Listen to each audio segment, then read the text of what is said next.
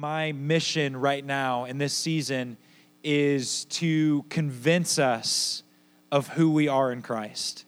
And I think that's what this whole idea of family that we've been talking about is all based around is, is, is that we would come to a full understanding of who we actually are, which is sons and daughters of God, right? That we are actually sons and daughters of God. And I, I'm, I'm convinced that until we get fully rooted into that identity, we're gonna have a really hard time going forward in our relationship with the Father and our impact in the community. Because if we don't know who we are, then how are we going to receive the benefits of being sons and daughters of God? If we don't know who we are, how are we going to know that we actually have the authority to come and to change the atmosphere around us? If we don't know who we are and what our inheritance is as sons and daughters of God, then we aren't going to be able to make the impact in our community that we actually have the ability and the authority to make. And so I think it's absolutely imperative that we come to the revelation of who we are. And, and I want to tell you, it's one of the most difficult things to accept. It's, it's honestly easier to accept that Jesus forgives us than to accept the fact that he actually wants us. It's easier to accept that the cross uh, makes sets us free from sin than it actually is to accept that we are actually part of the family of God. And so I think it's I think it's my mission right now, and, and that's why I'm I'm going to sound like a broken record until the Lord releases me of just declaring over and over and over and over again our identity as children of Yahweh Father God. And so that's what I'm going to talk about again this morning is, is, our, is our identity in Christ and that we are beloved, that we are, that we belong in the family that we're not that we're not part of the family begrudgingly but that the father wants us there and that we belong at the table. Amen? Amen. I want i want to i just got this is a tangent too a little tangent. Preaching is not a monologue it's a conversation okay? So it actually helps me when i get some feedback all right? so let's practice just for a second. Amen? Amen? All right. I'll give extra credit points for Preach It Preacher. And if you slam dunk in the middle of the message, like if you get up and just slam like the bulletin or something, like just, you know, go crazy. So eh, since we're in a gym, I figured that could be an option. So it's, it's, this is a communication that, that it actually pulls out when there's a response. So don't be afraid to amen, to hoot and holler, and to do something. I don't just amen. Whatever you got to do, go for it. Amen? amen. There we go. Now we're talking. All right, let's let's jump into this. Let's go to Ephesians chapter 1. We're going to start in verse 1. I'm going to read it from here. I'm reading from the Passion Translation. Um, so if you don't have that translation on you, feel free to look at the screen here, and, uh, and we'll, we'll just go from there. It says this It says, Dear friends, my name is Paul and I was chosen by God to be an apostle of Jesus the Messiah. I am writing this letter to all the devoted believers who have been made holy. Listen to this. To all the devoted, devoted, devoted believers who have been made holy by being one with Jesus, the anointed one. We're going to talk a lot more about that here in a few moments, but just know that you have been made holy that there is nothing that you did to deserve it. God made you that way. That you are holy because of the anointed one, Jesus. Amen? Yeah, all right. Here we go. Every, listen here, every, I'm skipping some. Let me go back. My God Himself, the Heavenly Father of our Lord Jesus Christ, release grace over you and impart total well being into your lives. Here we go. Every spiritual blessing in the heavenly realm has already been lavished upon us as a loved gift from our wonderful heavenly Father, the Father of our Lord Jesus, all because he sees us wrapped into Christ. This is why we celebrate him with all of our hearts. Did you hear that? every spiritual blessing, everything that heaven has to offer has already been given to us as a love gift because of Jesus Christ. That there is nothing that is not available to us. There is nothing that the Father is holding back from us. It is all completely and totally available to us. Yesterday, Amber and I went shopping for several things, but one of the stops that we made was, was to buy Eden some new shoes. Because if you know Eden, she uh, goes through shoes pretty quickly. she tears them up pretty quickly. So she was needing some new shoes. And so we went to the store. Eden and I went into the shoe store, and Amber went to a different store. This is important to the story. Amber went to a different store to, to do some other things, and, and Eden and I started looking for shoes. That was a mistake on Amber's part that she'll probably never make again.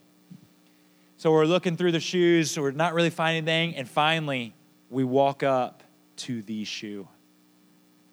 And she, she sees it, and her eyes just lit up like with complete and utter joy, right? So she sees the shoe, and we go over to it, and the shoe itself just already looks cool. Let me show you, I brought it with me. So this is the shoe. So she sees the shoe, she falls in love with it instantly. But when you think it couldn't get better, it does. Boom. And that's not the end, it just keeps going. It gets crazy here in a second. You ready? There it is for all my disco loving people out there, don't you wish you had these? They don't make them in adult sizes, I've checked. So, so she sees these shoes and she, she just absolutely falls in love with them. So, knowing her mother, I tell her, put the shoes on right now. So she gets the shoes on and she doesn't take them off. You know, she, she puts them on. A few minutes later, Amber walks in and she sees the shoes and she's like, oh no. Oh no. She's like, you're supposed to pick out a pair of Nikes or Adidas or something reasonable. and he picked out, but it was too late. She already had fallen totally in love with the shoes. So we had to buy the shoes. And it's, it was been, it's honestly been the most fun thing in the world because she, I, I, most of you have already seen the shoes this morning because she wanted to bring them and show them to people since she wasn't able to wear them this morning since she had to be all dressed up. So she, she was just absolutely in love with these shoes. She, and here's the thing about the shoes she within herself didn't have the money to buy the shoes. She's six years old. I've tried to convince her to go get a job, her mom to let her get a job so she can contribute to the family, but something about child labor laws won't let that happen. But so she doesn't have the money to be able to get her own shoes. She was able to receive the shoes because her dad has everything that she needs, uh, or has every, uh, what's the word? All the, uh, what's the word I'm looking for? Somebody help me. Resources. Thank you. That was that was Carly. She's taking credit. She her dad has all the resources that to be able to supply her with everything that she needs. And she got those shoes because she's in the family. For no other reason, but because she's my daughter. She didn't do anything special to earn the shoes. In fact, she was probably a brat that morning. She didn't do anything that to deserve it. She received it because she's in my family, because she's my daughter, and because I love to lavish good things on my daughter. And let me tell you something you have everything available to you, not because you deserve it, but because you are part of the family. Because you are his son and his daughter, and he makes available to you everything that you would possibly ever need because he has an endless amount of resources and everything every spiritual blessing in the heavenly realm is available to you right now, all the time. You have access to it because you are a son and a daughter of God. Everything. If you need peace, it's available to you right now. If you need joy, it's available to you right now. Every spiritual blessing has already been given to you. Amen what's really cool about this too is Eden, again, like I said, she is so pumped about the shoes. And, and she she was just she wore them all throughout Meijer, and of course the whole time in Meijer, as an parent, was annoying as you can imagine because she's constantly just fiddling with the shoes, turning them on and off, needing help doing this, needing help doing that. And she, but she's just enjoying the shoes. We get home later that night after appreciation dinner. It's dark out, which makes the shoes shoes even cooler, right? So she's in the other room, and I hear, "Dad, Dad, get in here, get in here!" So I run in there, and she's like, "Dad, check this out." And she's like, she's got them all lit up. They're flashing like crazy. She's like running all over. Check this out. And she's like, look at this. I can find anything in the dark. anything.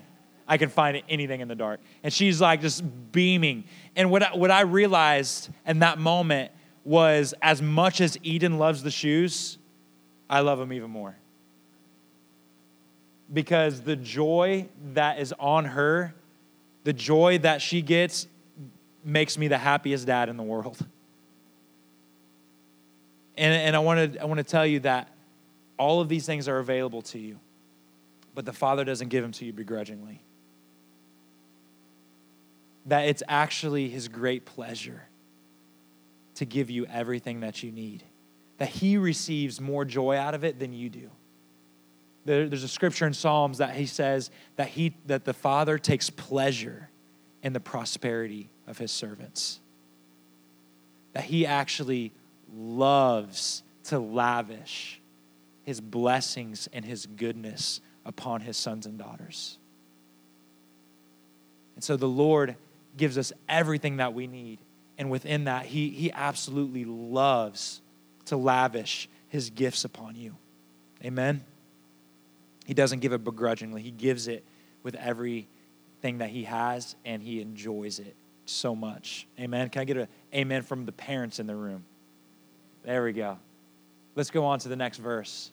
Verse 4 it says, And he chose us to be his very own, joining us to himself, even before he laid the foundation of the universe. Because of his great love, he ordained us so that we would be seen as holy in his eyes with an unstained innocence verse 5, 5 and 6. For it was always in his perfect plan to adopt us as his delightful children through our union with Jesus, the anointed one, so that his tremendous love that cascades us over us would glorify his grace. For the same, this is this blows my mind. This next line here. For the same love that he has for the beloved one, Jesus, he has for us. And this unfolding plan brings him great, there it is, it brings him great pleasure. There's, uh, go ahead and go back to verse 4, uh, and we'll, we'll get back to all, go through all this in a second. But there's, how many of you have ever watched a TED Talk before? I've heard of TED Talks. Um, some of them are awesome, some of them don't waste your time on. But there's, there's, there's this TED Talk out, and it's actually the most popular TED Talk or most watched TED Talk that's ever been, been published. And it's by a, a woman named uh, Brene, I think her, you pronounce it, Brene Brown is her name. Brene Brown. And Brene Brown is a, um, is a sociologist. Let me, I want to look at these notes here so I make sure I get all this, these facts right. She's an expert social scientist, and she did a six year study on one question. A six year study to answer one question. And this question was this what is the one core need of every human being? Six years, one question. What is the core need of every human being? What is the one thing that all of humanity, whether you're an American or a Russian or whatever you are, one, what is the one core need of all of humankind? What is the one thing that we need? And what she found in her study was this the answer to that six year study was this that all of humanity needs connection. All of humanity needs connection. The way she says it is that we are biologically wired for connection. That we all need to have the feeling of belonging to something. And that's why that's why when you're in school, you can even see it when you're in school. That's why you have the preppy kids. That's why you have the jocks. That's why you have the the punk rock kids, the band kids, because and you, you can see the split, the divide, because everybody wants to be a part. It's not even a want, it's a need. We need to belong to something. That's why people join gangs. That's why people join whatever, is because we are biologically wired to need connection. We have to have connection. So, a six year study on just this one question that we are biologically wired for connection. We are biologically wired for connection. Um, and, that, and then and let me jump back into this verse here. And so we are biologically wired for connection. That is our need. And what does the Lord say here in this verse? And He chose us to be in His very own joining us to himself even before he laid the foundations of the universe, that he called you his, that the Lord meets the requirement in every one of our hearts that we belong to him, that he actually chose us to belong. And, and I think it's in the next verse it says that he adopted us into his family that the greatest need of every human being is to belong. And then the Lord looks at us and says, You belong in this family, you belong at this table. There's a pastor that tells the story of, of when he adopted his uh, when he adopted this child i believe when he adopted this his this son of his he was already a teenager and the, the kid's background was uh, he came from a very poverty stricken home where there was never enough food Okay, so he came from just this real uh, poverty stricken place where there, there wasn't enough food. And, and the pastor tells us that when he uh, had brought in this child into his family, that he noticed that he would find biscuits or different kinds of food hidden in the kid's room. That when they would go to clean the kid's room, they would find food actually hidden in the room they would hear him get up in the middle of the night and sneak into the kitchen and, and, and get stuff out of, the, out of the refrigerator. And they started noticing that at the dinner table, when they, he, the kid thought that nobody was looking, he would, he would sneak food into his pockets and he would try to hide things in his pockets. And the reason that he did that is because he came from a place where there was never enough. And so he felt like he had to he had to steal food and hide food. And, and, it was it was almost like like a like a whatever animal that prepares for winter. A squirrel do squirrels prepare for winter? You know the animals that that have to gather food and, and hide it to be able to sustain themselves. And when he realized we getting to realize what was happening and what why why this his his his new adopted son was doing this he ended up going to him and, and, and talking to him about it and, and he told him this he said listen there will always be enough for you at this table because you belong to this family. That you, you will never have need anymore because you belong at this table. That you don't have to steal food, you don't have to scrounge for food because you're not a guest here, you're in the family. And again, it's the same, same with us. That the Lord is telling us here that He chose us to be His very own that he chose us to be his very own, that he adopted us, that before, it says, before the foundations of the world were even laid, laid he chose us. It says that he loves us with the same love that he loves Jesus, his son. And I'm, I'm my, my, what I want to get across to you this morning, the main thing I want to get across to you this morning is that you belong at the table with the Father. That we don't have to scrape for food that we don't have to scrape for the blessings. And I feel like sometimes we, we act like that as, as children, that we maybe take whatever piece we can grab because we don't know if it's going to come in, in another moment. Or we take whatever joy we can grab because we don't know if it's going to be there the next day. And I want to tell you that it is always available to you again. Remember what I said every spiritual blessing is yours because you belong to this family. Whatever you need is always available because you belong at the table. You belong in this family. You've been adopted and you are loved as much as Jesus the Son to the Father. Amen? You belong here. Brene Brown goes on in the TED Talk to talk about. Uh, she, she discovered in that six year that six year um, study that the greatest need of every human being was connection, was to belong somewhere. So then she began to ask the question so if connection is what everybody needs, what is the greatest enemy of connection? What is it that keeps people in solitude? What is it that breaks people away, keeps people out of belonging, keeps people from connecting? And she found this as the answer the greatest enemy to connection is shame. The greatest enemy to connection is shame. And I, I love this, this definition that she gives uh, on, on, uh, on what shame is. And she says this she says, conviction says you did something wrong, but shame says you are something wrong. Conviction says, listen, let that sink in. Conviction says you did something wrong, but shame says you are something wrong. Let me put it this way. Let's say you looked at an image that was inappropriate. Conviction would come along and say, You did something wrong. That, that is not who you are. That is not your character. You did something wrong, and we can fix that. But shame comes along and says, You are something wrong. That you looked at that image that was inappropriate, and you're a pervert. That's who you are. Shame, it also looks like this. It's, it's, conviction let's say let's say you lied. You you lied about something. Conviction says hey you did something outside of your character. That's not who you are. You lied you did something wrong.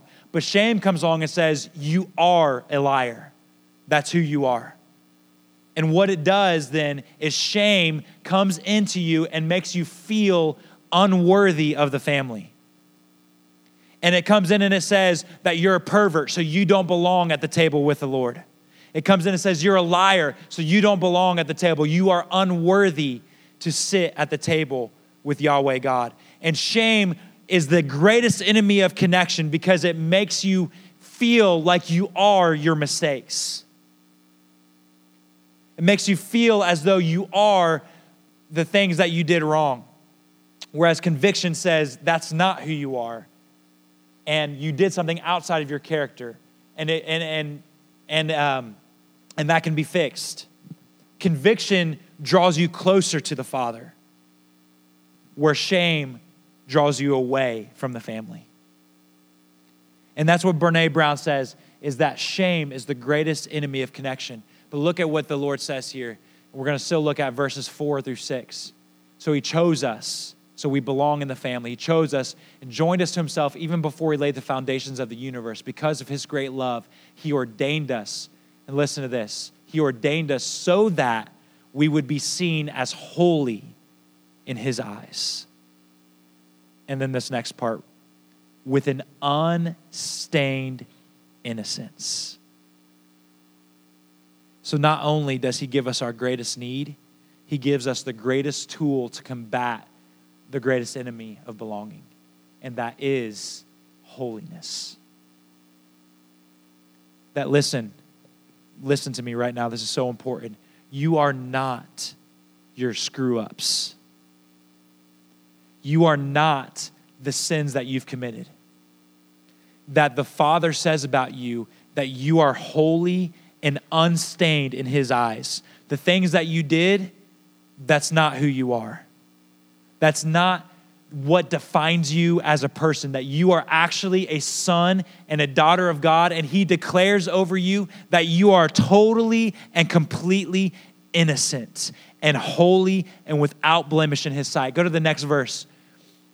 For it was always His perfect plan to adopt us as his delightful children through our union with Jesus, the Anointed One, so that His tremendous love that cascades over us would glorify His grace.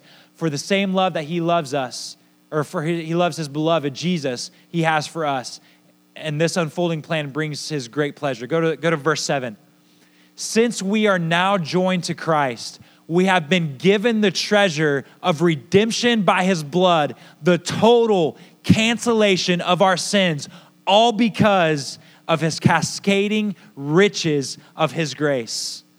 That his blood makes you holy. What does it say there in the very beginning, the introduction of Ephesians? Paul says that he made you holy, that there is nothing that you can do to make yourself worthy. So he came and made you worthy. And that is your identity in Christ that you are not the sins that you commit, you are not the screw ups that you have, that you are a son and a daughter of the Most High God, and because of that, you belong at the table.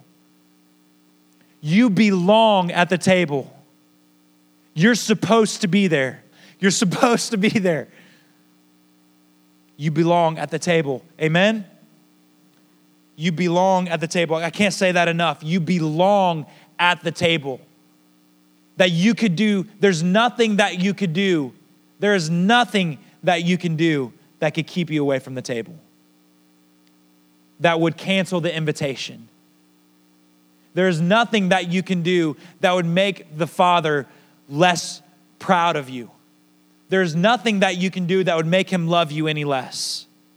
There is nothing that you can do that would cancel his declaration over you as sons and daughters of God there's nothing we can do to keep us from belonging to the family. Hallelujah. It's so freeing when we realize that.